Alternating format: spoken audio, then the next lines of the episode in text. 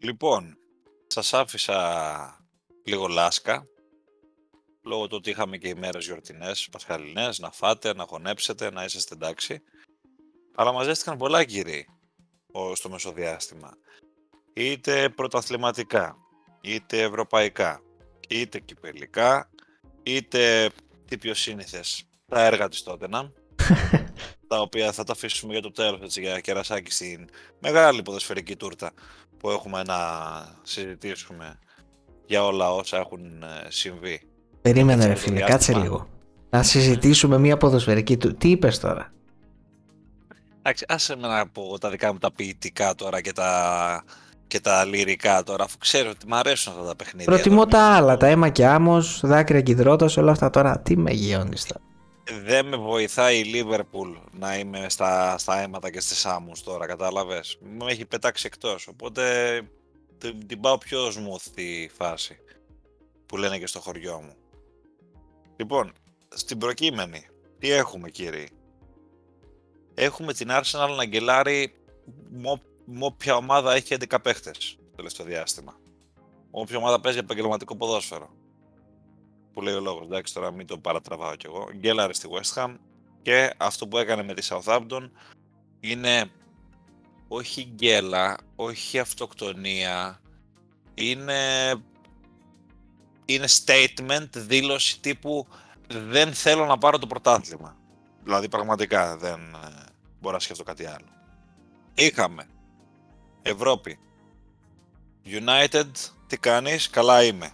Άμυνα, εντάξει τώρα τον Αλέξη τώρα τον κάνω τον καημένο να θυμηθεί εποχές πρώτα χαχ με αυτή τη συζήτηση. Εντάξει, η City καθάρισε, ε, η Chelsea τα γνωστά της και η West Ham προχώρησε. Θα τα πούμε στην πορεία. Είχαμε μια σανίδα σωτηρίας μετά τη σφαλιάρα στην Ανδαλουσία για την United, η οποία προκρίθηκε στο τελικό του FA Cup, θα αντιμετωπίσει τη City σε ένα derby πόλης που θα γίνει στο Λονδίνο. Και ε, μια είδηση η οποία προφανώς μας τράβηξε την προσοχή αυτές τις μέρες είναι αυτό το αδιανόητο 6-1 της Newcastle επί της ε, Tottenham η οποία με το Στελίνι στον πάγκο αποφάσισε να παίξει τετράδα άμυνας για πρώτη φορά μετά από πόσο ρε συγκεκριμένα, τρία χρόνια, δύο, πόσο που καιρό παίζετε με τριάδα. Νομίζω ο προ ο Εσπίριτο. Πάντως δεν θυμάμαι αν την είχε κάνει και κανένα πείραμα Μουρίνιο προδιετίας, δεν θυμάμαι. Διετίας, τριετίας. Δεν θυμάμαι καθόλου. Και γενικά η είδηση δεν είναι το 6-1, εγώ θα σου έλεγα. Άλλη είναι η είδηση. Του Στελίνι. Πώς; Η αποπομπή του Στελίνι και αυτή και η ενδεχόμενη άφηξη του Ποκετίνο πίσω στο Λονδίνο για άλλη ομάδα όμως. Α, εσύ κατάλαβα που το πας. Ναι, ναι, ναι. ναι. Που σε αυτά που έχουν ακουστεί περί ενδεχόμενης ας πούμε συμφωνίας με την τζελση Ναι, ο Γιώργος το έχει πάρει λίγο στραβά αυτό το ζήτημα της ενδεχόμενης συμφωνίας της Chelsea με, την, ε, με τον Μποτσετίνο. Τα λέγαμε και off the record. Εντάξει, Γιώργο, μην προτρέχεις. Άστο τώρα θα γραφτούν σενάρια πάρα πολλά μέχρι να δούμε τι θα γίνει. Από... Εγώ λέω να το ξεκινήσουμε από την Arsenal, κύριε. Καταρχάς, Αλέξη, τι έγινε, έχεις πει τα μίλη το νερό, τι... πού είσαι; Προσπαθώ ακόμα να επεξεργαστώ πώς κατάφερα η Manchester να αποκλειστεί από τη Σεβίλη για τρίτη φορά σε 6 χρόνια. Και μεταξύ, ας το γυρίσουμε στην Arsenal, ναι, γιατί είναι νομίζω πιο φλέγον ζήτημα. Θα σου απαντήσω σε αυτό το ερώτημα, όχι τώρα, να ξεκινήσουμε λίγο με την Arsenal, γιατί εγώ έχω μια ε, στο μυαλό μου μια εξήγηση για όλα αυτά, γιατί το είδαμε με πολύ μεγάλη προσοχή και ευλάβεια και το παιχνίδι και έχω κάποια πράγματα να επισημάνω, θα τα συζητήσουμε. Τώρα κοιτάξτε κύριε, για να είμαι απόλυτα ειλικρινής μαζί σας, δεν έχω παρακολουθήσει το παιχνίδι της Arsenal με την Southampton, την Παρασκευή δεν μπόρεσα και τέλος πάντων αργά το βράδυ μπαίνω να δω τι έχει γίνει πριν μπω καν να δω το σκορ αυτό κάθε αυτό βλέπω ένα κατζεκισμό στα, στα διάφορα, ξέρω εγώ, ιδεοσιογραφικά, Sky Sports κτλ. Περί Και λέω δεν μπορεί ρε παιδιά, δηλαδή πραγματικά τώρα με τη Southampton. Λέω θα έγινε κανένα 0-0 στήρο, θα κόλλησε, θα αγχώθηκε 3-3. Και 3-3 κιόλας, το οποίο παραλίγο να ήταν μια τραγική ήττα έτσι και σώθηκε στο φινάλε. Ε, νομίζω ότι Το ένα το πρόβλημα έχει να κάνει με τις απουσίες που έχει αντιμετωπίσει το τελευταίο διάστημα η Arsenal, κυρίως με το Σαλιμπά την απουσία, γιατί έχει φάει ας πούμε 5 γκολ σε δύο παιχνίδια ε, στα τελευταία δύο μάτς. Οπότε τι καταλαβαίνουμε από αυτό, καταλαβαίνουμε ότι το ρόστερ είναι ρηχό και είναι κάτι το οποίο έχουμε επισημάνει και στο παρελθόν, δεν νομίζω ότι είναι καλύπτει με την Αμερική. Είναι απλώς κρίμα γιατί έχει κάνει μια φοβερή υπέρβαση φέτος η Arsenal και όπως φαίνονται τα πράγματα δεν θα μπορέσει να φτάσει στο τέλος της διαδρομής. Ταπεινή μου γνώμη. Ο Γκίκας δεν νομίζω ότι τον χαλάκι ιδιαίτερα αυτή η γνώμη. Αλέξη, τι λες; Είναι καθοριστικότατη η απουσία του Σαλιμπά. Ε, έχω την εντύπωση ότι το έχουμε συζητήσει και σε προηγούμενο πρόσφατο podcast, αλλά ε, αυτή είναι και η διαφορά ανάμεσα στη Manchester City και την Arsenal. Για παράδειγμα, η Manchester City έχει την πολυτέλεια να φέρει από τον πάγκο ένα Bernardo Silva, ένα Phil Foden. Η Arsenal, αν τερματιστεί ένας παίκτης ο οποίος ουσιαστικά φέτος έκανε τον μπαμ, ο Σαλιμπά, ποιον έχει να βάλει θέση του τον Holding. Που, ok, okay, τίμιο, αλλά ε, καθόλου κοντά στο επίπεδο της Arsenal, αλλά στο επίπεδο μιας ομάδας που θα κάνει πρωταθλητισμό στην Premier League. Ε, τώρα, ναι, δεν υπάρχουν δικαιολογίες. Ακόμα και χωρίς ε, ε, βασικούς παίκτες, θα έπρεπε να πάρει συνέβρεση στην ε, Southampton, τη φετινή Southampton, η οποία, okay, έχει πάρει κάποια μεγάλα αποτελέσματα ε, απέναντι στη Manchester United, στην Tottenham, αλλά αυτά ήταν περισσότερο συγκυριακά. Η εικόνα της γενικά φέτος είναι μιας ομάδας που κατά πάσα πιθανότητα θα υποβιβαστεί στο τέλος της σεζόν και δεν γίνεται όχι μόνο να ε, γελάρεις, αλλά να ε, δέχεσαι δύο γκολ στο πρώτο 15 λεπτό, να φτάνεις στο 87 και να είσαι πίσω με δύο τέρματα διαφορά στην έδρα σου από αυτήν την ομάδα. Κάτι πάει λάθος. Okay. Ίσως πολλοί να περίμεναν ότι άρχισαν κάποια στιγμή θα, θα κλατάρει γιατί κράτησε μετά έκανε υπέρβαση που φτάσαμε τέλεια Απριλίου ακόμα θεωρείται title contender, αλλά ε, για μένα δεν έχει τελειώσει τίποτα. Πώς το είπες okay. αυτό, πώς το είπες; Ποιο, το title contender; Ναι. Πώς φαίνεται ο άνθρωπος έτσι Γιώργο, ε, πώς φαίνεται εσύ, που έχει μια ποιότητα. Μια ποιότητα και μας έβαλε τα γυαλιά θα έλεγα, κύριε Ηλία. Ναι, δηλαδή δεν, ε, πραγματικά μπράβο Αλέξη, μπράβο ρε φίλε.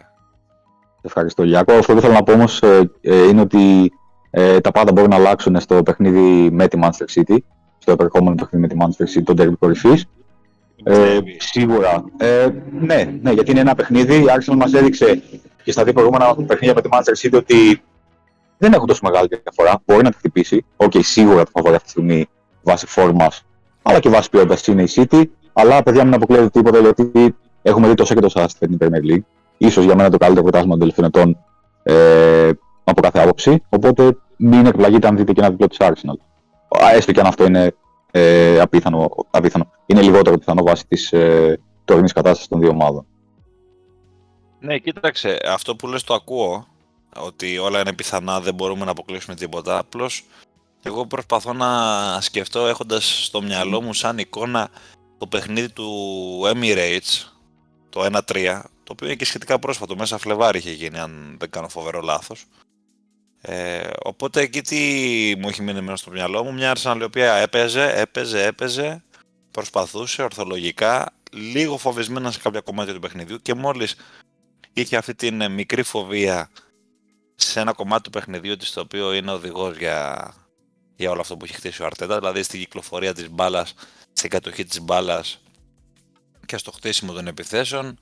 Με δύο-τρει παγίδες η City την ε, μάγκωνε και την, ε, και την σκότωνε. Δηλαδή και τα γκολ κάπως έτσι τα θυμάμαι δηλαδή ότι είχαν, ε, ότι είχαν μπει. Αυτό δηλαδή που θέλω να πω είναι ότι η Arsenal για να μπορέσει να κάνει αυτό το διπλό, το οποίο θα είναι αν έχει κάνει υπέρβαση όλη τη σεζόν μια φορά, αυτό θα είναι πέντε φορές υπέρβαση.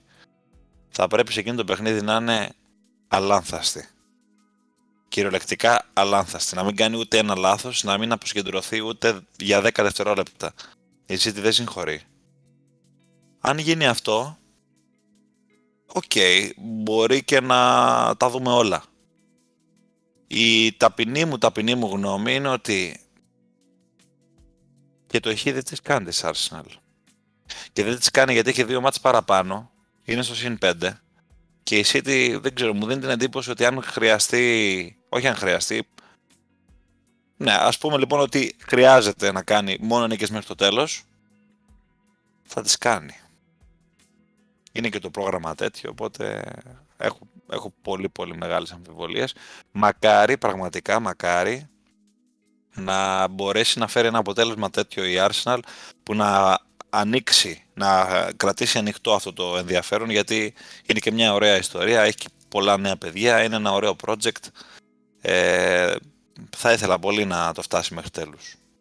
Η συμπολίτησα Γιώργο Γκίκα, τι λες, η, η άσπονδη συμπολίτησα. Η άσπονδη συμπολίτησα, μία εκ των ε, άσπονδων συμπολίτησών θα έλεγα Ε, έτσι. είναι είναι η, βασ, η βασική σου. η αντίπαλος, βασική γιατί είναι η εντάξει. πιο κοντινή γεωγραφικά. Τέλος πάντων, πάμε λίγο σοβαρά.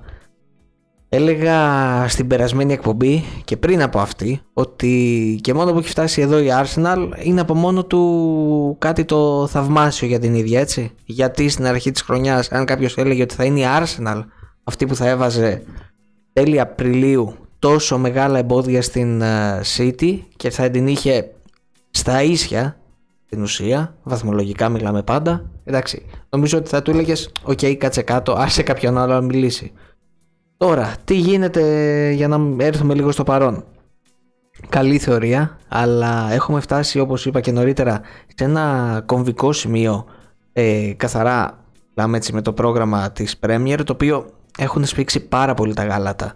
Όταν αποκλείστηκε η Manchester, ή η Manchester λέω, είδες, γλώσσα λανθάνουσα, η Arsenal από τη Sporting στο Europa League έλεγα ότι οκ, είναι μια, ένας πολύ κακός αποκλεισμός αλλά ίσως, ίσως είναι και η μοναδική της ευκαιρία να απαλλαγεί από ένα σε εισαγωγικά περιττό βάρος όχι ότι έδειξε καλύτερη από τη Sporting το μεταξύ τους, ε, στις μεταξύ τους δύο αναμετρήσεις έτσι δεν έδειξε καλύτερη απλώς θα μπορούσε κάποιος να ισχυριστεί ότι ας βγάλουμε να είπε ο Αρτέτας βγάλουμε το ένα καρπούζι από τη μασχάλη να μείνουμε με το βασικό το κυνήγι της Premier και όσο πάει όμως επιστρέφουμε για δεύτερη φορά στη σκληρή πραγματικότητα και βλέπουμε ότι είναι η τρίτη σερία αναμέτρηση Arsenal η οποία ε, να το πω ότι πετάει ένα πάρα πολύ ισχυρό προβάδισμα.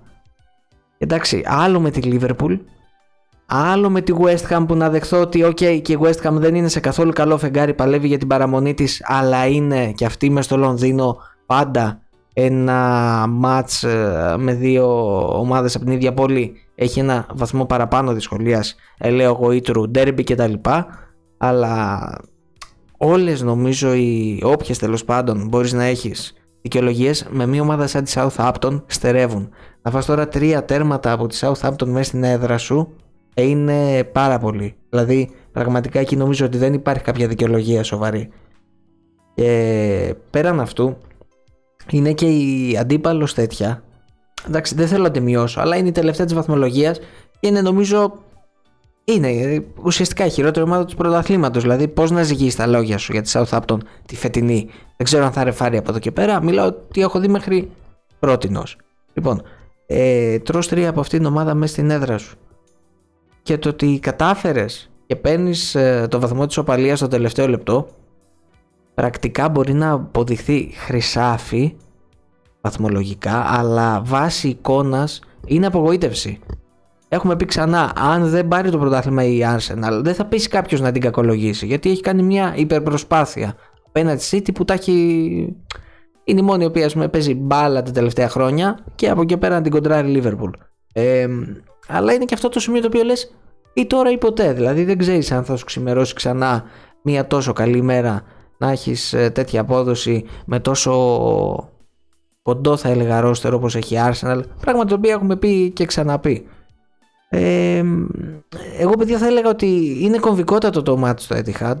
Αν χάσει νομίζω ότι δεν έχει μετά επιστροφή θα την περάσει τη βαθμολογικά είναι που είναι σε κακή ψυχολογική κατάσταση η Arsenal πραγματικά δεν βλέπω μετά επιστροφή. Εκτός αν γίνει κάτι το οποίο θα επηρεάσει τη City και αναφέρομαι καθαρά στο Champions League, δηλαδή να είναι κάτι με τη Real και να αναγκαστεί εκεί να δώσει όλο το βάρος City.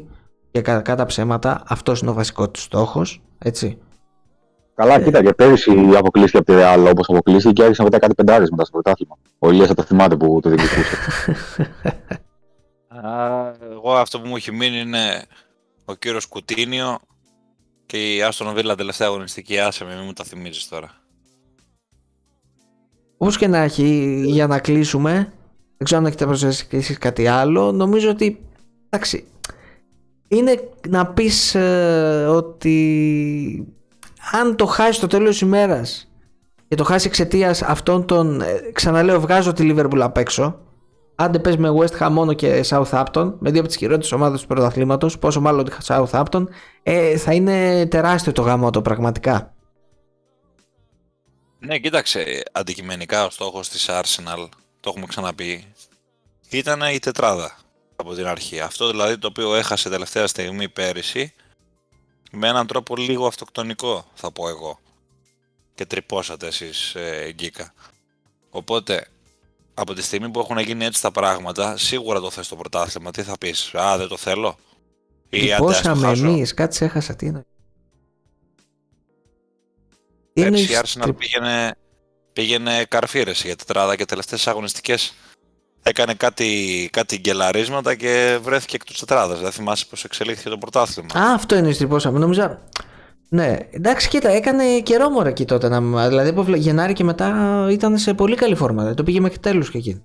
Ναι, αλλά το είχε λίγο στα χέρια της. Τέλος πάντων, αυτή την αίσθηση είχα εγώ όπως πήγαινε το πρωτάθλημα. Ναι, κατάλαβα τι εννοείς. Ναι, ναι, ναι, ναι. Εν πάση περιπτώσει, ο μεγάλος στόχος ήταν η τετράδα φέτος. Δηλαδή, αν έμεινε εκτός τετράδας φέτος η Arsenal, θα μιλούσαμε για μια αποτυχία κακά τα ψέματα. Ωραία, απλά εδώ που έχει φτάσει. Ε, δεν μπορείς να πεις τώρα ότι δεν το δει. Δηλαδή, είναι κοροϊδία. Αυτό ακριβώς. Αυτό ακριβώς λέω και εγώ. Ότι εντάξει, δεν μπορεί να πει τώρα, Α, δεν το παίρνω. Εδώ που έχει φτάσει πρέπει να κάνει τον νυν υπερπάντων αγών τώρα. Την Τετάρτη, αν χάσει, τελείωσε το πράγμα. Εγώ θα πω ότι και με μια ισοπαλία τα πράγματα είναι πολύ δύσκολα. Αλλά εντάξει.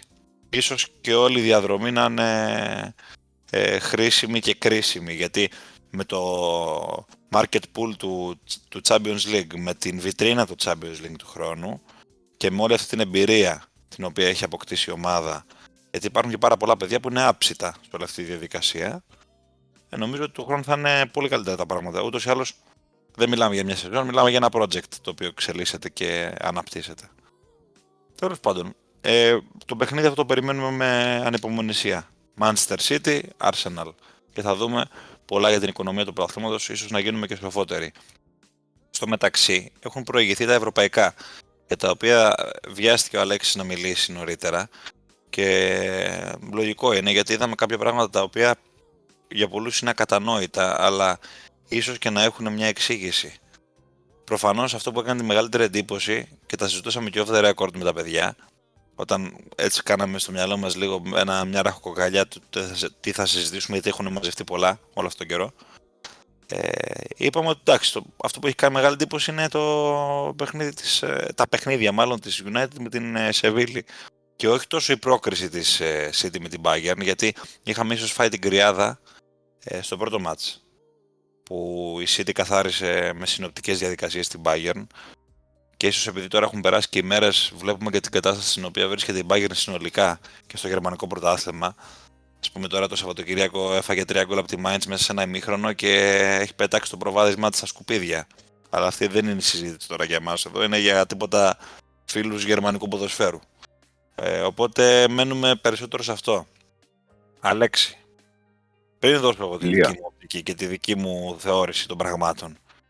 Πραγματικά θέλω να μου πεις με το χέρι στην καρδιά τι φταίει, τι σπταίει που λέμε και υπήρχε αυτή η κατρακύλα στο Σάντσεθ Πιθουάν. Γιατί πολλοί λένε βέβαια ότι η πρόκριση κρίθηκε με εκείνα τα δύο γκολ στα τελευταία λεπτά στο Old Trafford. Βέβαια, εγώ δεν το πιστεύω αυτό γιατί αν την πατάς μία και το σκόρ είναι ανοιχτό στη Revans, πρέπει να πας να παίξεις. Ισχύει αυτό που λες, αλλά συμφωνώ και εγώ ότι η πρόκληση κατά μεγάλο ποσοστό κρίθηκε στο πρώτο παιχνίδι, το οποίο ήταν για σβηστό 3-0 για τη United. Ε, και έχουν πάει όλα στραβά. Έχουν τραυματιστεί στο ίδιο παιχνίδι δύο βασικοί τη Στρόπερ και χάνουν κατά πάσα πιθανότητα το υπόλοιπο της σεζόν. Σίγουρα ο Μαρτίνεθ και πιθανότητα και ο Βαράν. Ε, η Σεβίλη έχει βάλει δύο. Δεν, θα, δεν μπορείς να τα πεις καν γκολ. Δεν έχει κάνει καν δύο φάσεις για να βάλει δύο γκολ έτσι όπως μπήκανε. Ε, ενώ ήταν τελείως ακίνδυνη σε όλο το παιχνίδι. Η United ήταν ε, απόλυτη και για 60 λεπτά ε, υπάρχει μια περίπτωση στο πρώτο ημίχρονο που ο Λαμέλα πατάει τον Κασεμίρο και είναι για απευθείας κόκκινη που δεν δίνεται. Οπότε, ναι, μπορώ να πω και εγώ ότι συμφωνώ με όποιον λέει ότι σε μεγάλο ποσοστό κρίθηκε η στο, μεγάλο, στο πρώτο παιχνίδι. Από εκεί πέρα, φυσικά και ε, η εμφάνιση της United αντιπαράδειγμα στο δεύτερο παιχνίδι, γιατί, ok, okay, στράβωσε full το πρώτο παιχνίδι, αλλά δεν μπορείς να τα παρατήσεις, ειδικά όταν το σκορ είναι ισόπαλο. Δηλαδή, πας και είναι σαν να ξεκινάς το 0.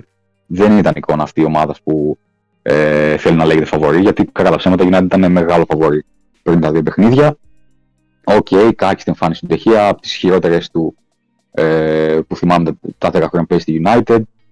Κακό σταθερά ο Maguire, το ξέραμε αυτό. Με, με Maguire, Lindelof και Μπισάκα στην άμυνα φαινόταν από την αρχή ότι δεν θα πήγαινε για πολύ καλά. Έλλειψη ενέργεια γενικότερα και κούρασε από τα συνεχόμενα παιχνίδια. Είδαμε, ας πούμε, παίχτε όπως ο Έριξεν ε, να μην έχουν τα απαιτούμενα επίπεδα ενέργειας. Ο Ράσφορντ και ο Σόμπ ήταν περισσότερο κατά ανάγκη γιατί φαίνεται ότι ήταν ανέτοιμοι. Δεν, δεν, ε, δηλαδή, ό,τι μπορούσε να πάει λάθος και στα δύο παιχνίδια του United πήγε πραγματικά. Κοίταξε να σου πω. Εγώ το, το πράγμα το εστιάζω καθαρά στην αμυντική λειτουργία της ομάδας. Γιατί, όπως είπες, το πρώτο μάτς ήταν για σβηστό 3-0, όπως πήγαινε. Δηλαδή έπεσε από την Ακρόπολη και βρήκε πρωτοβόλη η Σεβίλη. Γιατί και τα και δεν είναι και πρώτη φορά που συμβαίνει με τη Σεβίλη στο Europa League αυτό, να λέμε την αλήθεια. Σωστό. Τέλος πάντων. Σωστό, γιατί έβαλε και δύο γκολ τα οποία πραγματικά της ήρθαν ε, το μάνα ουρανού, έτσι. Αλλά στη Ρεβάνς, φίλε, η αλήθεια ποια είναι ότι ε, τρώγαν την μπάλα η της Σεβίλης. Το ένα είναι αυτό. Και το δεύτερο έχει να κάνει καθαρά με την αμυντική λειτουργία της ομάδας. Γιατί όταν πας να παίξεις ένα παιχνίδι ουσιαστικά από το 0, γιατί το 2-2 πλέον με τα εκτός έδρας γκολ ήταν σαν να μην έχει γίνει το μάτς ποτέ το πρώτο. Δηλαδή έπρεπε να κερδίσεις για να προκριθείς ή να πάει το παιχνίδι στην παράταση στα πέναλτι τέλος πάντων. Λοιπόν, ήταν μεγάλο πρόβλημα όπως φάνηκε. Το ξέραμε και εκ προημίου, αλλά το είδαμε και στο γήπεδο. Η απουσία του Βαράν με τον Μαρτίνες. Ήταν τρομερό πλήγμα. Και αυτό φάνηκε από πάρα πολύ απλά πράγματα, όπως είναι το build-up της ομάδας, πώς τρώει το πρώτο γκολ η United, είναι πραγματικά ε, ένα από, μία από τις φάσεις στις οποίες πρέπει στα σεμινάρια προπονητικής νομίζω να διδάσκεται στο τι δεν πρέπει να κάνει η ομάδα όταν καλείται να κάνει build-up. Πραγματικά δηλαδή. Γιατί και, έχει, και ο Ντέχια έχει κάνει το λάθος στην πάσα, την οποία δεν την κάνει ούτε με τη σωστή δύναμη, ούτε με τον σωστό τρόπο και ούτε στο, στο, παίχτη βάσει θέσης που βρίσκει το Maguire. Δεν το λέω τώρα βασικά με τον ξέρετε πάρα πολύ καλά την άποψή μου για τον Maguire. Αλλά και ο Maguire παίζει πάρα πολύ λάθος στην μπάλα εκεί. Δηλαδή, πραγματικά είναι τραγικό. Και έχω την αίσθηση ότι αν είναι ε, λάθος η πάσα του, του Ντεχέα, που okay, το, το, το, συζητάμε. Ε, εντάξει, αν ήταν ο Βαράν εκεί ή ο Μαρτίνες, έχω την αίσθηση ότι θα, θα είχαν μια καλύτερη επιλογή η οποία δεν θα βάζει σε αυτόν τον κίνδυνο την ομάδα να φάει γκολ. Τέλος πάντων, και το τρίτο γκολ εντάξει είναι μια ιστορία ε, την οποία μπορούμε να τη συζητήσουμε υπό άλλο πρίσμα γιατί όταν είναι ήδη 2-0 το, το σκορ έχει χαλάσει και το μυαλό της ομάδας και ο Ντεχέα βγαίνει και κάνει κάτι ακατανόητο εκεί πέρα. Έχει ευθύνη και στο δεύτερο γκολ ο Ντεχέα που η μπάλα πηγαίνει με μια περίεργη τροχιά πάνω από το κεφάλι του και περιμένει, περιμένει, περιμένει να σβήσει με στην αιστεία, ίσως να μην έχει καλή αίσθηση του χώρου εκεί. Τέλος πάντων, το θέμα ποιο είναι, ότι έχεις έναν πολύ καλό πορτιέρο κατά τα άλλα, ε, σε κακή βραδιά, σε πάρα πολύ κακή βραδιά, και λείπουν οι δύο καλοί, πολύ καλοί σου κεντρικοί αμυντικοί και τους ε, αντικαθιστούν ένας αδιάφορος κατ' εμέ, Λίντελεφ αμυντικός και ένας καταστροφικός, ο οποίος είναι κατεφημισμόν παίχτης, το έχω ξαναπεί. Είναι σαν να έχεις πάρει ένα, ένα ποδοσφαιριστή από την ελληνική γάμα εθνική και τον έχεις βάλει στη United. Πραγματικά. Δηλαδή, ίσως να υπάρχουν και καλύτερα στόπερ στη γάμα εθνική. Δηλαδή, πραγματικά τους υποτιμώ τους ανθρώπους. Γίνομαι λίγο γραφικός τώρα, αλλά δεν είναι αυτός ο ποδοσφαιριστής. Όχι για 90, πόσο, πόσο πήγε εσύ Αλέξη, πόσο κόστησε, 90 εκατομμύρια, 80, 80. Όχι 80 εκατομμύρια ευρώ που κόστησε στη United. Ούτε για... Εντάξει, τώρα τον, τον απαξιώνω, αλλά πραγματικά δεν είναι ποδοσφαιριστής τώρα επίπεδο αυτός ο, αυτός ο άνθρωπος.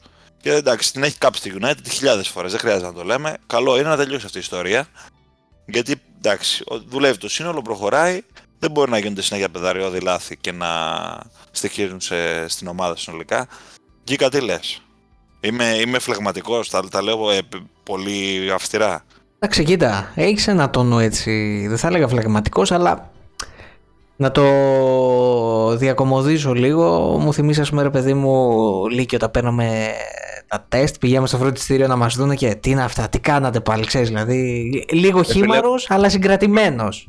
Διατηρήσει ένα επίπεδο. Αν ήμουν οπαδό της United, ε, Αλέξη, δηλαδή πραγματικά αν ήμουν οπαδό της United, δεν ξέρω πώς θα αντιδρούσα κάθε φορά που θα βλέπω τον Maguire πια. Αλήθεια. Δηλαδή δεν ξέρω. Εδώ εκνευρίζομαι πάρα πολύ εγώ που, είμαι, που μου είναι παντελώς αδιάφορο το, το τι θα κάνει η United. Ξέρεις αν θα κερδίσει, αν θα χάσει. Δηλαδή δεν έχω ούτε κάποια ισχυρή αντιπάθεια και είμαι Liverpool στη United, ούτε κάποια συμπάθεια. Δηλαδή απλώς παρακολουθώ τα παιχνίδια της. Δεν έχω κάποιο ζήτημα.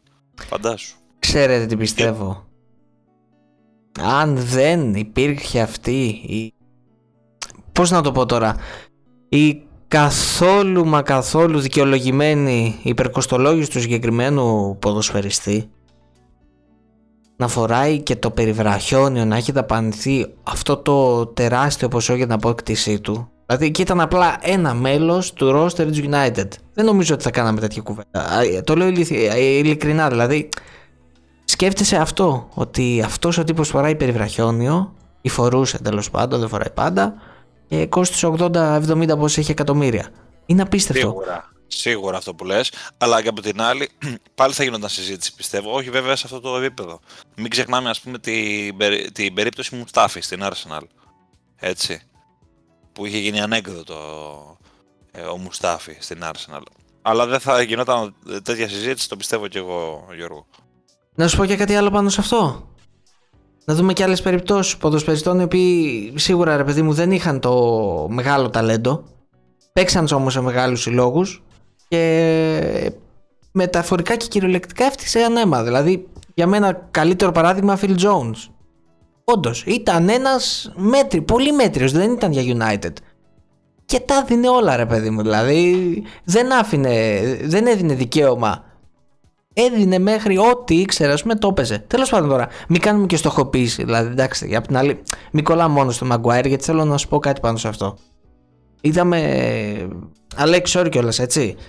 Ακόμη μία, να το πω όσο πιο light γίνεται, Ήθελα, για, γιατί ζήτησα συγγνώμη, γιατί ήθελα να πω διακωμώδηση, αλλά είναι πολύ βαριά κουβέντα. Να πούμε ότι είδαμε μια πολύ κακή ακόμη, μια πολύ κακή βραδιά της αμυντικής λειτουργίας United, που δεν είναι μόνο αμυντική λειτουργία, είναι και αυτό που είπε ο Ηλίας. Πάει να ξεκινήσει από πίσω, πάει να ξεκινήσει το build-up σου από τον τερματοφύλακα. OK, okay, σύγχρονο ποδόσφαιρο, τα ακούω όλα. Αλλά όχι σε αυτό το επίπεδο, πριν τελικά Europa League. Όχι, απαγω... δηλαδή, όντως είναι να τραβάς τα μαλλιά σου δεν παίζουμε ποδόσφαιρο. Δεν. OK, okay, αλλά είναι να τραβάς τα μαλλιά σου. Δεν ξέρω. Ε, πραγματικά. Και θα συμφωνήσω πλήρως και με το άλλο που είπε ο Ηλίας, ότι την ατάκα ότι δεν είμαστε σε καμία περίπτωση να πούμε ότι πονάμε τη Manchester United όσο το σύλλογό μας, αλλά είναι να απορήσεις τουλάχιστον. Τέλος πάντων, βλέπεις ότι γίνεται ό,τι γίνεται με Ντεχέα, με Maguire, με με με καμία συνοχή, καμία συνεννόηση. Και παιδιά πραγματικά σας το λέω εκτός ότι αν θυμάστε τη δήλωσή μου που είχα πει ότι όσο χάλια και αν είναι η Σεβίλη, μάλλον ανάποδα, όσο καλή παράδοση και αν έχει η Σεβίλη στο Europa League και είναι πραγματικά χάλι φέτος η Σεβίλη τουλάχιστον εντός Ισπανίας, χάλι πραγματικό, ε, είναι κατόρθωμα, θα ήταν μάλλον κατόρθωμα να αποκλειστεί από αυτήν η Manchester United. Και το λέω πραγματικά ότι είναι κατόρθωμα. Και έλεγα off the record στον Αλέξη ότι αν ήμουν εγώ μου υποστηρικτής θα ήμουν το λιγότερο εξαλός. Η αλήθεια βέβαια είναι για να. Τόσο δεν ήμουν έξαλλο για την βραδιά. Ε, καλά, είμαστε σίγουροι γι' αυτό. Ε, ακόμη ρε παιδί, δηλαδή και τώρα θα ήμουν όπως με ακούς, αλλά ξέρεις, πιο τσιτωμένος. Πάντως για να την κλείσω λίγο την κουβέντα αυτή και άμα θέλει να, να πει και ο Αλέξης μια γνώμη. Ε, η αλήθεια ποια είναι, συμφωνώ με αυτό που λέει ο Γιώργος για τα χάλια της Σεβίλης φέτος. Βέβαια είναι σε λίγο καλύτερο φεγγάρι τώρα από ό,τι ήταν σε σχέση με πριν από 1,5 μήνα περίπου. Επίσης, σαν Πάολη, ας πούμε, που έφυγε με κλωτσιδών κιόλας. Και τέλος πάντων δεν θα ε, αναφερθώ επί τούτου. Ε, έχει μια πάρα πολύ κακή αμυντική λειτουργία συνολικά η Σεβίλη. Την είδαμε και στο πρώτο μάτς. Εμένα μου έκανε τρομερή εντύπωση το πόσο ακίνδυνη ήταν η United σε αυτό το παιχνίδι. Δηλαδή δεν μπορεί να ήταν τόσο ακίνδυνη. Ε, καλά τα λέμε για την αμυντική λειτουργία της United, αλλά κόντρα σε μια τέτοια άμυνα σχεδόν, σχεδόν καμία φάση της προκοπής δεν έβγαλε σε αυτό το παιχνίδι, ρε Αλέξη. Νομίζω καμία, δεν μπορώ να θυμηθώ έτσι. Πρόκειται κάποια κλασική ευκαιρία σε όλο το μάτς. Και ναι, σίγουρα την παράσταση έκλεψε με αρνητική έννοια η αμυντική λειτουργία, αλλά όπως το είπες και εσύ, δεν είναι, λογική, δεν είναι δυνατόν απέναντι σε αυτή την ε, κακή αμυντικά Σεβίλλη να μην έχει βγάλει μια ευκαιρία σε όλο το ματς. OK, okay, στράβωσα την αρχή, αλλά έχει άλλα 85 λεπτά μετά. Δηλαδή, εντάξει. μη σταματάς να παίζεις επειδή στράβωσε στην αρχή του παιχνίδι. Το έχουμε δει πολλές φορές αυτό το έργο φέτος. Ωστόσο, κύριοι, ε, νομίζω ότι τα αναλύσαμε αρκετά αυτό το παιχνίδι. Νομίζω χαρήκατε κι εσείς που βγάλαμε τα φτιάρια εκεί πέρα. Για την ε, πρόκριση απέναντι στην Brighton, θα πούμε κανένα κουβέντα. Την πρόκριση απέναντι στην Brighton τι να πούμε, στα πέναλτι κιόλας. Εντάξει. Να σου πω γιατί είναι, γιατί είναι εξωσημείωτο. Γιατί έχει τραμφλά τον Τεχιά που δεν πιάνει ούτε αστείο. Και παρόλα αυτά κατάφερε να περάσει σε διαδικασία πέναλτι, ενώ έχει αποκλειστεί στις 7 από τι προηγούμενες 8. Οπότε, όσο να είναι, το λες για το έρθουμε. Δεν το είχα στο μυαλό μου, μην σου πω ψέματα αυτό το στατιστικό. Εσύ τα ξέρεις καλύτερα από εμάς, οπότε στο δίνω. Κοίταξε, είναι σίγουρα σημαντικό πέρα από την πλάκα τώρα ότι μετά από μια τέτοια σφαλιάρα, η χειρή, γιατί το ήθελε το Europa League, μην τρελαθούμε τώρα, United, ε, ότι περνάει στον τελικό και έχει την ευκαιρία να διεκδικήσει και να κατακτήσει ένα ακόμη τρόπο αυτή τη χρονιά, που είναι πάρα πολύ σημαντικό για την ταυτότητα που θέλει να φτιάξει. Και είναι ίσως και γενικότερα όλο αυτό το διαχειριστικό κομμάτι πολύ κρίσιμο, γιατί έχουμε δει τη United κατά καιρούς με στη σεζόν, το έχουμε ξανασυζητήσει, να παθαίνει μαύρες τρύπες. Δηλαδή, ενώ γενικά είναι μια ομάδα δουλεμένη, φέτος, βελτιωμένη, έχει ταυτότητα, έχουμε δει πολλά όμορφα πράγματα από αυτήν. Είναι κάποια παιχνίδια, βλέπε το μάτς με τη Liverpool, βλέπε τώρα αυτό το μάτς με τη Σεβίλη, βλέπε ε, το παιχνίδι, εντάξει θα πάω πολύ πίσω στη σεζόν βέβαια, με την Brentford ας πούμε τις πρώτες αγωνιστικές, παθαίνει κάτι blackout ώρες ώρες. Οπότε αυτή η διαδικασία είναι πολύ χρήσιμη, Άλεξ. Ναι, συμφωνώ. Σωστό, σωστό. Και η θετική ανάγνωση σε αυτό που είπες ε, πολύ σωστά είναι ότι ε, το καλό για τη United είναι ότι κάθε φορά μετά από αυτά τα αναπτυχή παιχνίδια έχει βγάλει χαρακτήρα. Έχει δηλαδή ε, δείξει αντίδραση. Γιατί αν θυμάσαι, ε, αμέσως μετά το παιχνίδι με τη Liverpool, ε, ήρθε η εμφάνιση με την Betis στο 4-1 που ήταν μια από τις καλύτερες United φέτος.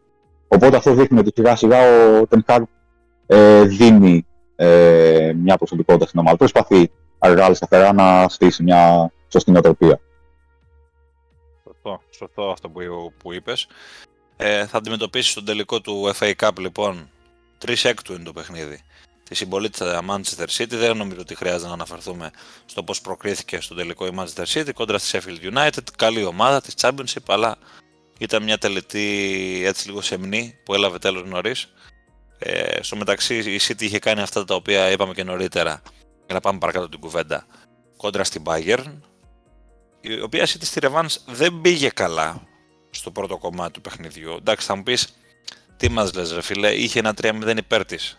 Τι δεν πήγε καλά, επειδή έφαγε 3-4 φάσεις, εντάξει, με την Bayern έπαιζε. Συμφωνώ. Ε, έχω την αίσθηση ότι το πλάνο της ήταν πάρα πολύ απλό στο πρώτο παιχνίδι και είναι ένα πλάνο το οποίο το έχουμε δει πάρα πολλές φορές φέτος και ειδικά στο τελευταίο κομμάτι της σεζόν. Ε, ξέρετε όλοι πάρα πολύ καλά ότι δεν είμαι ιδιαίτερος φαν του Pep Guardiola. Μην το ξαναπείς. Ναι, και, και ξέρω και έναν άλλον εγώ εδώ τριγύρω τέλος πάντων. Ε, και τα λέω αυτά πρόσεξε Αλέξη γιατί λες ότι του πετάσουν για τον μπαλάκι και βγάζω την ουρά μου απ' έξω. Τώρα εκτίθεμαι. Λοιπόν, δεν είμαι ιδιαίτερο φαν του Pep Guardiola γιατί τον θεωρώ έναν προπονητή ο οποίος βάζει πολλές φορές το εγώ του πάνω από το καλό της ομάδας με απότερο σκοπό να φανεί μια καινούρια ιδέα που έχει στο μυαλό του σαν καινοτόμα έτσι και πολύ επιδραστική. Ε, το έχουμε συζητήσει χιλιάδες φορές με τη μη χρησιμοποίηση ας πούμε, του Ρόδρυ στο τελικό του Champions League του 2021 και μπλα μπλα μπλα.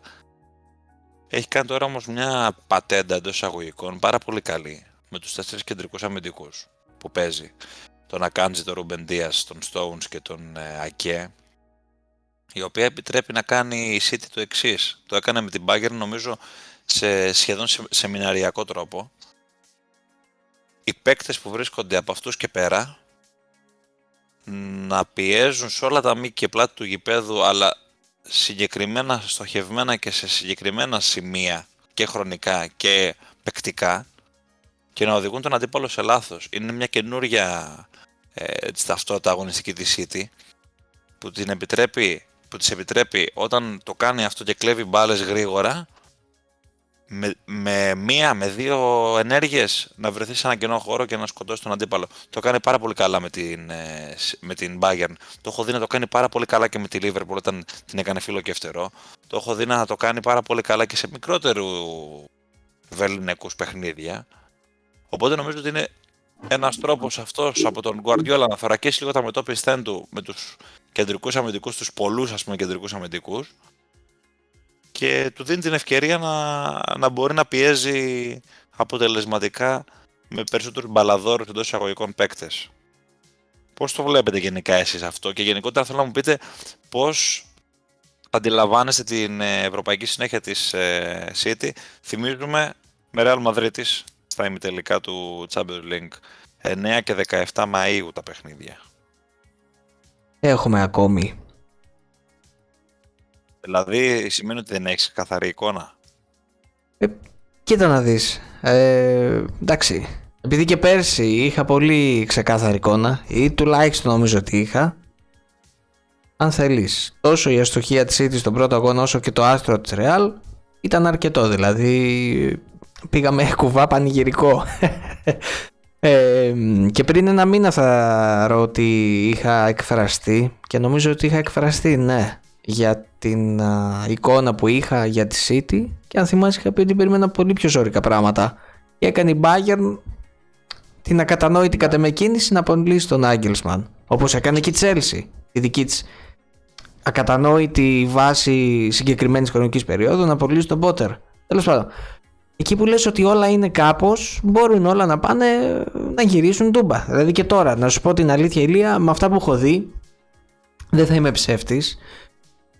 Νιώθω πεπεισμένος για τη City. Πιστεύω ότι είναι ικανή και μπορεί να το πάει το ένα βήμα παραπάνω στην Ευρώπη φέτος. Είναι πραγματικά όμως και η κατάσταση οποία λες, OK, okay, και το 21 τα ίδια έλεγες και το 20 τα ίδια έλεγες και πέρυσι έλεγες τα ίδια. Γιατί να μην το κάνει και τέταρτη φορά. Γιατί εντάξει, δεν υπάρχουν ενόρμες με τη City στην Ευρώπη, θα έλεγα. Και πόσο μάλλον όταν έχει απέναντί της οποιαδήποτε City, έτσι. Αφήστε τη City στην άκρη. Οποιαδήποτε άλλη να ήταν, όταν παίζει απέναντι στη Real στο Champions League, όλες οι κουβέντες, θεωρίες, ακόμη και οι στατιστικές, νομίζω όλα πάνε περίπατο. Τέλος πάντων, να κάνω και μια γρήγορη προσέγγιση με το τι είδα απέναντι στην Bayern. Μια City η οποία κατά με πέρασε δικαιότατα. Όντως δεν είχε ανάλογη εμφάνιση μέσα στη Βαβαρία σε σχέση με αυτή του Μάντσεστερ. Αλλά και θα μπορούσε κάποιος να ισχυριστεί ότι και με την Bayern στο Μάντσεστερ ίσως πήρε κάτι παραπάνω από αυτό που άξιζε πραγματικά. Αλλά να μην ε, αμελήσουμε ότι ήταν πολύ ουσιαστική, συγγνώμη, στον πρώτο αγώνα. Να μην αμελήσουμε ότι στο δεύτερο αγώνα η ίδια η Bayern πληρώνει κατ' εμέ την έλλειψη center for και την πληρώνει με τον χειρότερο τρόπο. Πιστεύω ότι αν είχε ένα center for classes κάναμε άλλη κουβέντα. Δεν ξέρω αν θα περνούσε, αλλά θα, είδες, θα κάναμε άλλη κουβέντα. Και μ' άρεσε και... είναι η ώρα να πάρει τον Harry Kane. Τώρα γιατί με μπερδεύεις τώρα. Έχω βάλει. Έλα, είμαι έλα, πλάκα πλησιάζω, δηλαδή ξέρεις προς το τέλος της σκέψης μου. Γιατί τώρα να μου διαλύσεις τα πάντα; Ε, συγγνώμη, έχεις δίκιο, συνέχισε. Τέλος πάντων, όπως και μου άρεσε η City, η οποία έδειξε χαρακτήρα. Και παιδιά, σας το λέω πολύ σοβαρά.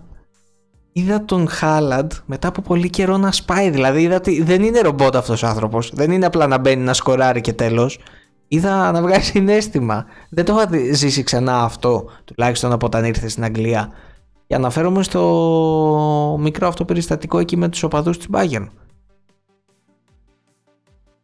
Ναι, εντάξει. Πάντως, βέβαια, τον Οπαμεκανό τον έκανε στα δύο παιχνίδια να βλέπει φιάλτες και γενικότερα είναι μια πολύ κακή φάση για τον. Α, είναι καλός ο Μαγκουάιρ τώρα, ε. Καλά, εντάξει, είπαμε. Μην συγκρίνουμε τώρα και, και ασύγκριτα πράγματα. Εντάξει. Α, φαντάσου τι θα γινόταν αν ήταν ο Μαγκουάιρ. Τέλος πάντων. Αλέξη, τι λες; μια από τα ίδια και εγώ. Θα ήθελα να τονίσω ότι είδαμε τη να ε, περνάει παίζοντας, μάλλον μην παίζοντας ως Manchester City. Ε, τι εννοώ, ότι ίσως είναι η πρώτη φορά που σε ζευγάρι αγώνων είδαμε τη City να έχει λιγότερο από 5% κατοχή. Το οποίο το έκανα από επιλογή, έτσι. Και επέλεξε να δώσει την μπάλα στην Bayern. Αμυνόταν σε μηναριακά, ε, κάλυπτα πίσω από τους χώρους από τη μέη πίσω και κάθε φορά που κέρδιζε την μπάλα ε, μύριζε κίνδυνος για την άμυνα της Bayern, ιδιαίτερα σε πρώτο παιχνίδι. Σε δεύτερο, απλά έκανε τη σωστή διαχείριση που χρειαζόταν ε, ε, να σβήσει ουσιαστικά αυτή την ένταση και το πάθος που θα έχει η Bayern στα πρώτα λεπτά λόγω έδρας, όπως ήταν αναμενόμενο. Εντάξει, από εκεί πέρα για το Χάλαντ έχουμε πει 100 φορές. Το γεγονός ότι ε, μπορεί η City από τη μια στιγμή στην άλλη να βγάλει ευκαιρία με την παρουσία αυτού και δεν μπορεί να την ταζει από πίσω από εκεί που αμήνεται. Νομίζω ότι την έχει κάνει ακόμα πιο επικίνδυνη από ό,τι ήταν τα προηγούμενα χρόνια. Το έχουμε πολλές φορές ήταν το κομμάτι του puzzle που έλειπε. Ναι, σίγουρα. Αυτό το είναι δεδομένο έτσι πως επιθετικά ε, το προηγούμενο διάστημα. Οπότε νομίζω έχει απαντηθεί αυτή η ερώτηση στο κεφάλι μας. Στο μεταξύ είχαμε και μια άλλη ομάδα η οποία είναι η μόνη πλέον εκπρόσωπος μας με τη City στα ευρωπαϊκά κύπελα. Η West Ham δεν νομίζω ότι έχουμε να πούμε πολλά γιατί πέρασε πολύ εύκολα τη Γάνδη. Αυτό το οποίο ήθελα να τονίσω εγώ για τη West Ham εντάχει είναι ότι ε, παρόλο το ότι στο πρωτάθλημα έχει πολλές ανακατοσούρες φέτος τώρα έκαναν εντωμεταξύ μια μεγάλη νίκη επί της ε, Bournemouth με 0-4 και αυτή η νίκη ήρθε μετά την ε, πρόκριση επί της Γάνδης Οπότε εμένα μου δείχνει ότι πρώτον δεν θα κινδυνεύσει. Δηλαδή πιστεύω θα καθαρίσει σε επόμενες μια-δύο αγωνιστικές στην ιστορία. Και το δεύτερο είναι ότι απλώς όλο αυτό είναι αποτέλεσμα της δυσκολίας της πρώτον να συνδυάσει την Ευρώπη, την πορεία στην Ευρώπη που φαίνεται ότι είναι ενδιαφέρει με κάτι καλό στο πρωτάθλημα και το γεγονός ότι έτσι έχουν βγει κάποιες επιλογές μεταγραφικά όπως ο Καμάκα, ας πούμε. Αλλά είναι καλή ομάδα West Ham ε, και πιστεύω ότι τώρα με την Alkmaar θα παίξει στα ημιτελικά του conference. 11 ε, και 18 Μαΐου είναι τα παιχνίδια αυτά. Ε, πιστεύω ότι είναι το φαβορή. Έχει το πάνω χέρι σε αυτή την υπόθεση. Καλή ομάδα η Alkmaar. Αλλά δεν νομίζω ότι μπορεί να την τρομάξει τη West Ham. Και είναι μια χρυσή ευκαιρία νομίζω και για τη West Ham να πάρει ένα ευρωπαϊκό τρόπεο. Τι λέτε; Αλέξη, θες να ξεκινήσεις; Και να παίξει για τρίτη σερή σεζόν. Ναι, ναι, ναι, αυτό ήθελα να πω ότι σε περίπτωση που κατακτήσει το ε, conference θα παίξει για τρίτη, ευρωπαϊκή, για, συγγνώμη, για τρίτη ε, σερή σεζόν σε ευρωπαϊκή οργάνωση. Πολύ το οποίο για μια μάτσα του West νομίζω είναι σπουδαίο θέμα. Εννοείται. Ακριβώς. Και θα έχουμε και άγγλικες ομάδες του χρόνου. Ε, θα έλεγα ότι τουλάχιστον δικά μου μάτια φαίνεται πολύ ενδιαφέρον ζευγάρι τελικού το West Ham Fiorentina, δεδομένου ότι και οι δύο είναι τα φαβορή και περνάνε θα είναι ένας ακόμα αγγλοϊταλικό εμφύλιος. Νομίζω έχουμε, έχουμε καιρό να δούμε αγγλοϊταλικό εμφύλιο σε, αν δεν κάνω λάθος, σε ευρωπαϊκή. Σε Γιατί να είναι εμφύλιος, ρε φίλε. Τι εμφύλιος θα είναι αφού είναι Άγγλοι με Ιταλούς. Λέω, ρε. Ε, ναι, ναι, ναι. Τελικό ήθελα Έπαθε Μαγκουάιρ. Ναι. Αυτή ήταν μια πάσα και ναι, δεν ναι, μπόρεσα να. Ε, ναι, ισχύει. Ξέρεις τη συμπάθειά μου για το Ιταλικό ποδόσφαιρο, οπότε θα ήθελα και εγώ να το δω αυτό το σαν κόντρα το, ε, δηλαδή Φιωρεντίνα West Ham εκεί και ενδεχομένως, όχι ενδεχομένως, ναι, ενδεχομένως στο Champions League, εντάξει δεν είναι real, είναι, δεν έχουμε κάτι άλλο εκεί. Ε, αν και η προσωπική μου γνώμη είναι ότι θα ήθελα πολύ να δω τη Real με μία εκ των Milan Inter στο τελικό, αλλά αυτό δεν αφορά και κανέναν. Ε, την κάνω ε, μπουγιά και την τρώω. Λοιπόν, αυτά και για τα ευρωπαϊκά. Ε, για την Chelsea δεν κάνω καν αναφορά γιατί δεν νομίζω ότι έχει ιδιαίτερο νόημα. Το πάλεψε το μάτι στο Μπερναμπέο το πρώτο. Μετά ήταν μια σεμινή τελετή που έλαβε νωρίς τέλος. Η Chelsea έχει χιλιάδε δύο άλλα προβλήματα να λύσει. Ε, η Ευρώπη ήταν κάτι το οποίο δεν ε, μπορούσε να την ε, κάνει να ασχοληθεί ε, σοβαρά. Έτσι πώ είναι τα πράγματα. Και ένα από τα πολύ σοβαρά της ζητήματα είναι η εξέβρεση προπονητή, όπως είπε νωρίτερα και ο Γκίκας για την περίπτωση Ποτσετίνο. Θα δούμε τι θα γίνει, ακόμα γράφονται πολλά. Νάγκελσμαν, Ποτσετίνο, θα γίνει παρέλαση. Ε, Κλείνοντας, είναι αυτό το 6-1 ρε συγκεκά. Δεν μπορώ να μην το φέρω μπροστά. Να το φέρεις. Θα το αντιμετωπίσουμε και με αυτό. Ναι, είναι αυτό το 6-1. Αναφερόμαι στο Newcastle ε, τότε να με 6-1. Ένα παιχνίδι το οποίο ήταν πάρα πολύ νωρίς και 5-0. Τώρα σε αυτή την περίπτωση τι έχουμε; Έχουμε μια πλήρη κατάρρευση για την Tottenham. Θυμίζουμε ότι έχει πλέον, ε, είναι δεδομένη η απογομπή του Στελίνη, έχει ανακοινωθεί. Και μάλιστα βγήκε ο Τζόρνταν Λέβι, διάβασα Γιώργο. Ο ποιος; Και κα...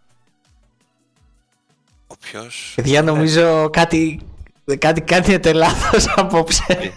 Τι, ε, τι είπα; Ντάνιελ Λέβι, όχι Τζόρνταν Λέβι. Τζόρνταν, κάτι άλλο έχω στο μυαλό μου εγώ.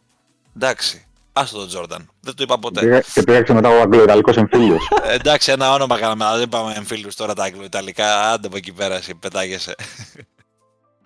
Λοιπόν, Ξέρεις γιατί είναι αγγλο-ιταλικός εμφύλιος, γιατί...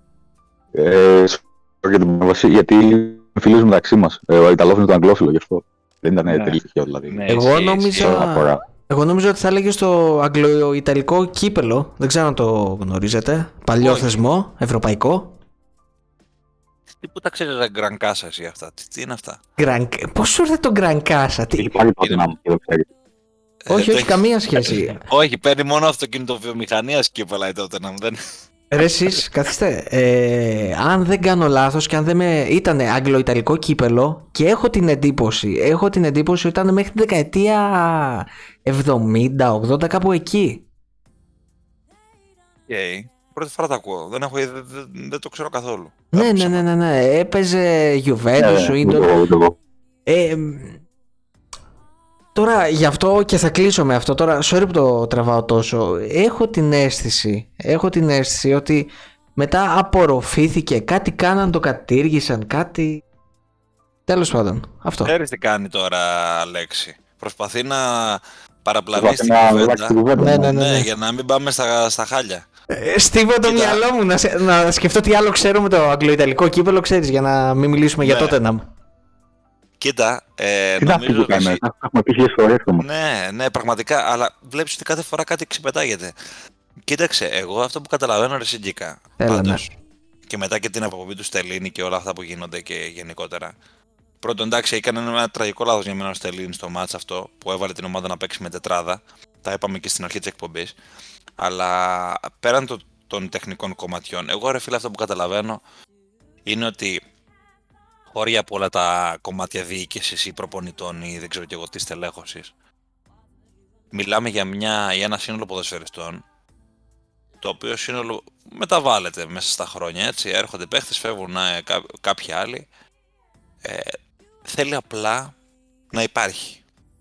Δεν θέλει να αναλάβει τις ευθύνες του. Βέβαια. Δ- Δεν θέλει να, να αντιμετωπίσει την Tottenham και τον εαυτό τους ε, σαν ε, μια top ομάδα που έχει στόχους, που έχει πίεση, που έχει άγχος. Θέλουν να παίζουν τα παιχνίδια, να τελειώνει η σεζόν, να πηγαίνουμε στην επόμενη και μπλα μπλα μπλα. Εγώ αυτό καταλαβαίνω. Πραγματικά. Γιατί περιμένω τόσο καιρό από τους ποδοσφαιριστές να βγουν μπροστά, αλλάζουν οι προπονητές από τα ποκάμισα. Ε, δεν μπορεί τώρα, συγγνώμη, ο Κόντε, ας πούμε, ή ο Μουρίνιο νωρίτερα, ή οποιοδήποτε έχει περάσει, ακόμα και ο Ποτσετίνο ο ίδιος. Τάχα μου είχε χάσει τα αποδητήρια ο Ποτσετίνο τότε, όταν ήταν να φύγει. Ένας προπονητής ο οποίος οδήγησε την τότε να στις καλύτερες στιγμές της νεότερης ιστορίας της.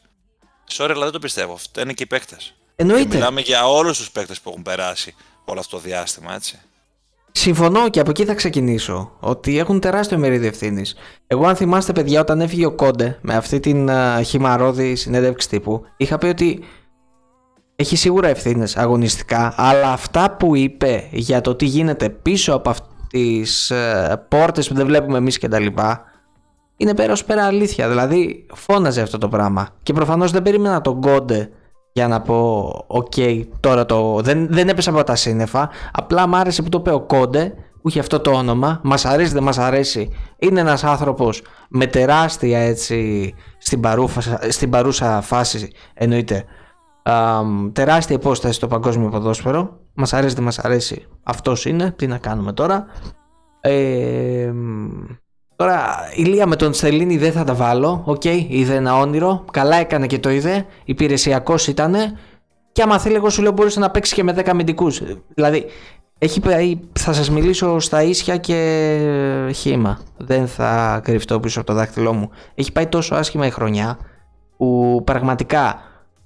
Οκ, πίστευα ότι σε ένα σημείο ή μάλλον μέχρι σε ενός σημείου θα έφτανε η Τότεναμ στο πάτο του βαρελιού. Από ό,τι βλέπω έχει κι άλλο. Οκ. Δεν. Σας ξαναλέω. Καταστροφικό, ναι. 5-0 στο 20. Και τι να κάνουμε. Τα έχεις δει όλα φέτος. Μπορείς να δεις ακόμη περισσότερα. Πραγματικά. Δεν υπάρχει δηλαδή. Οκ. Απλώς σκέφτομαι πάντα ότι όσο πιο άσχημη ας πούμε, είναι η κατάβαση. Τι γίνεται, δηλαδή κάπου θα τελειώσει αυτό. Κάπου και κάποτε και κάπως θα τελειώσει θα φτάσει ας πούμε πολύ βαθιά το μαχαίρι στην πληγή, τέλος. Θα γίνει ένα rebuild. Δεν γίνεται δηλαδή. Δεν μπορείς να το αναβάλεις και πέμπτη χρονιά. Κάπου φωνάζει αυτό το πράγμα. Κάπου είναι να πάει μόνο του. Δηλαδή, και αυτή είναι η normal, η κανονικότητα του ποδοσφαίρου. Αυτή είναι η normal λειτουργία. Δεν ξέρω, η σκέψη μου είναι μπερδεμένη, δεν είναι μπερδεμένη, είναι συγκεκριμένη. Ίσως τα λέω λίγο μπερδεμένα, αλλά είναι και αυτό που Αλέξης. Τα τελευταία δύο χρόνια από αυτή την εκπομπή λέμε τα ίδια και τα ίδια. Και γραπτά τα λέμε και τέσσερα χρόνια. Ε, κουράζει τον κόσμο, κουραζόμαστε εμείς, κουράζεται, κουράζεται όλος ο ντουνιάς πραγματικά. Θέλω να πιστεύω ότι θα ξεκινήσει ένα πραγματικό rebuild. Δεν έχει πλέον, δεν θα πω για τον Γκέιν και τον Σον και ζητώ συγγνώμη, αυτή τη στιγμή ξεχωρίζω ανθρώπους, ζητώ συγγνώμη αλλά αυτή είναι η αλήθεια.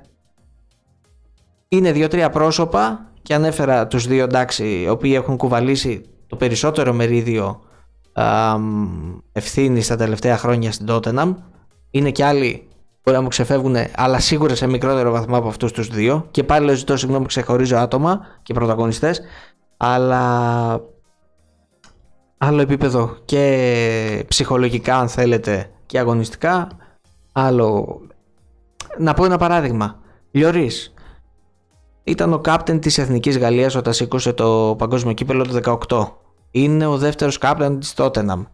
Το να διαβάζω ότι δεν ήθελε στο β' μέρος ε, με την Newcastle να βγει να παίξει, ότι τσακώθηκε με όλους μέσα στα ποδητήρια, όλα αυτά δείχνουν κάτι. Ότι δεν θα πω εγώ ότι σίγουρα αυτό είναι εντάξει, αυτονόητο ότι δεν είναι αυτός που ήταν. Σίγουρα δεν θα πω αυτό όμως, θα πω ότι ψυχικά δεν μπορεί άλλο. Δεν τα αντέχει, δεν γουστάρει και σαν το Λιωρίς πιστεύω ότι είναι και περισσότεροι έδεκτες ε, εκεί μέσα. Ε, αυτό που είπε ο Ηλίας. Δείχνουν ότι δεν θέλουν να είναι, δείχνουν ότι δεν μπορούν. Όλα, κάντε τα όλα ένα κουβάρι. Δεν με ενδιαφέρει.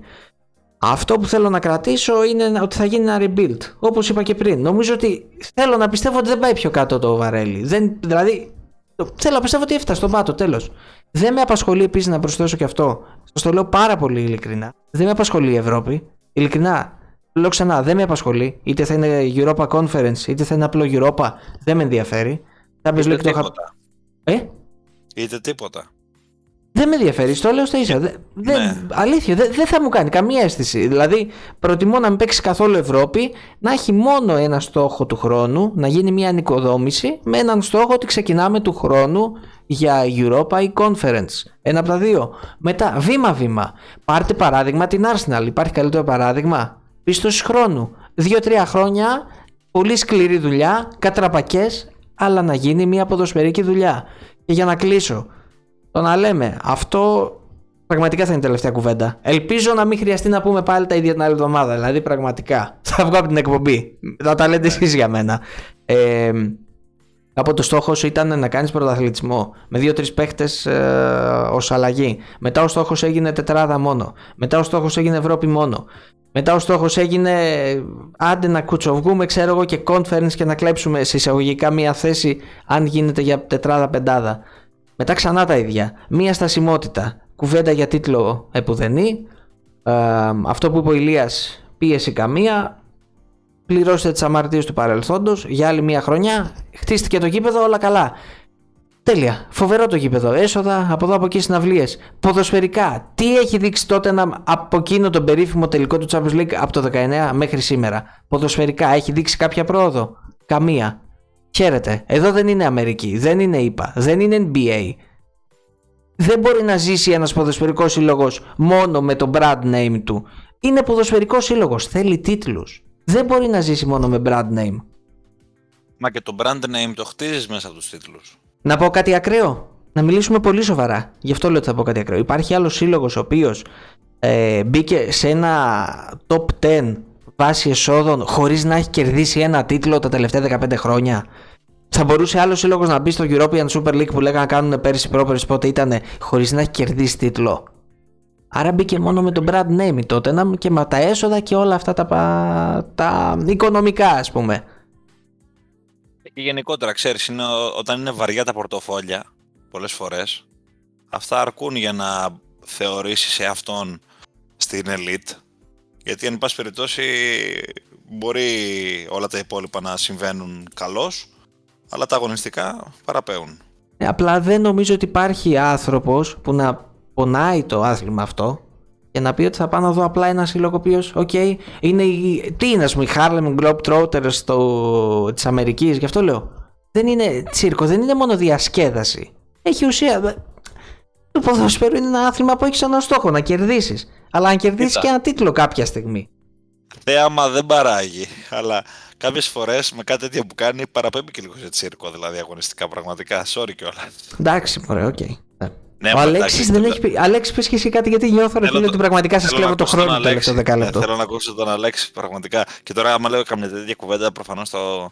τα λέω χαριτολογώντας έτσι. Δεν... Ναι, ρε, ναι, τι. No, no offense δηλαδή που λένε και στο χωριό. Όχι, όχι. Α- Αλέξη, για πες. Ρε παιδιά, τι άλλο να πω, εντάξει, τα έχει πει όλο ο Γκίκας εδώ και μερικές εκπομπές. Από την αρχή της σεζόν βασικά σχεδόν σταθερά. Ε, για μένα ήταν κρίμα για την Tottenham. Όχι, κοίτα, κοίτα. Για μένα ήταν κρίμα που η Tottenham εκεί στην τριετία 16 με 19 δεν πήρε κάποιο τίτλο. Γιατί ήταν ένα project το οποίο καθαρά ποδοσφαιρικά, α, άμα το δεις, άξιζε να πάρει και ένα τίτλο. Γιατί Ναι. λειτουργούσε άψογα. Από εκεί και μετά το ένα λάθος δεν δέχεται το άλλο. Κάθε πέρυσι είναι και καλύτερα και πλέον φτάσαμε στο σημείο που όπως πει ο Γκίκας, ενώ νομίζω ότι δεν υπάρχει πιο κάτω, τελικά ε, όλο και υπάρχει κάθε φορά. Δεν ξέρω αλήθεια τι μπορεί να αλλάξει τότε να ώστε να ξαναγίνει ε, η ομάδα που ήταν πριν πέντε χρόνια για παράδειγμα. Γιατί και ο ανταγωνισμός πλέον στο υψηλό επίπεδο της Premier League είναι τεράστιος. Δηλαδή, βλέπεις η Arsenal έχει ανέβει, η Liverpool σίγουρα θα επανέλθει. Η United ανεβαίνει, μια Newcastle ξετρέψε από το πουθενά με τα δισεκατομμύρια τώρα. Οπότε θεωρώ θα είναι πολύ πιο δύσκολο να ξαναμπεί σε αυτά τα επίπεδα η Tottenham. Προσωπική μου εκτίμηση. Χωρίς να θέλω να την Φυσικά. υποτιμήσω. Φυσικά, φυσικά. Θέλει δουλειά, θέλει τομές πολύ βαθιές. Αλλά η αλήθεια είναι ότι το σκορ από μόνο του ήταν ε, σοκαριστικό. Εντάξει, απλώς κάθε φορά γίνεται κάτι, ας πούμε, μπορούμε να αγωνιστική έχασα την Bournemouth 2-3 στις καθυστερήσεις. Κάθε φορά γίνεται κάτι αγωνιστικό, ξέρεις που είναι το εφαλτήριο για να πούμε όλα αυτά τα οποία λίγο πολύ ξέρουμε ή λίγο πολύ βλέπουμε καιρό να συμβαίνουν. Τέλος πάντων, ε, η αλήθεια είναι ότι την ε, επικαιρότητα τώρα από εδώ και πέρα θα μας κλέψει, στην επικαιρότητα θα μας κλέψει την προσοχή αυτό το derby που είπαμε με το Manchester City Arsenal. Θα επανέλθουμε ε, με περισσότερα που θα έχουν συμβεί και εκεί, αλλά και γενικότερα με την αγωνιστική επικαιρότητα. Τώρα μείναμε λίγο off ε, αυτές τις μέρες, εντάξει μεσολάβησαν λίγο και λίγο εορταστικές μέρες, αφήσαμε να μαζευτούν και τα παιχνίδια γιατί ήταν πολλά μαζεμένα για να κάνουμε έτσι ένα πιο γενικό σχόλιο. Ε, Σίγουρα αφήνουμε κάποιες ομάδες απ' έξω από την κουβέντα, αλλά ε, ε, μαζέψαμε επιγραμματικά τα πιο βασικά των ημερών. Οπότε σίγουρα θα μπούμε σε μια κανονικότητα γιατί η σεζόν πάει προς το φινάλε της και θα έχουμε διάφορα και για την μάχη του τίτλου, την οποία την αναλύσαμε, και για τη μάχη της τετράδας και για τη μάχη της Ευρώπης η οποία φουντώνει. Ε, ευρωπαϊκά ε, κύπελα έχουμε πολλά. Άνω τελεία κυρί και ανανεώνουμε το ραντεβού μας ε, και μεταξύ μας εμείς και με τον κόσμο για την επόμενη εκπομπή. Καλή συνέχεια σε όλους, καλή συνέχεια και σε εσάς, κύριοι. Καλή συνέχεια, παιδιά. Καλή συνέχεια σε όλους.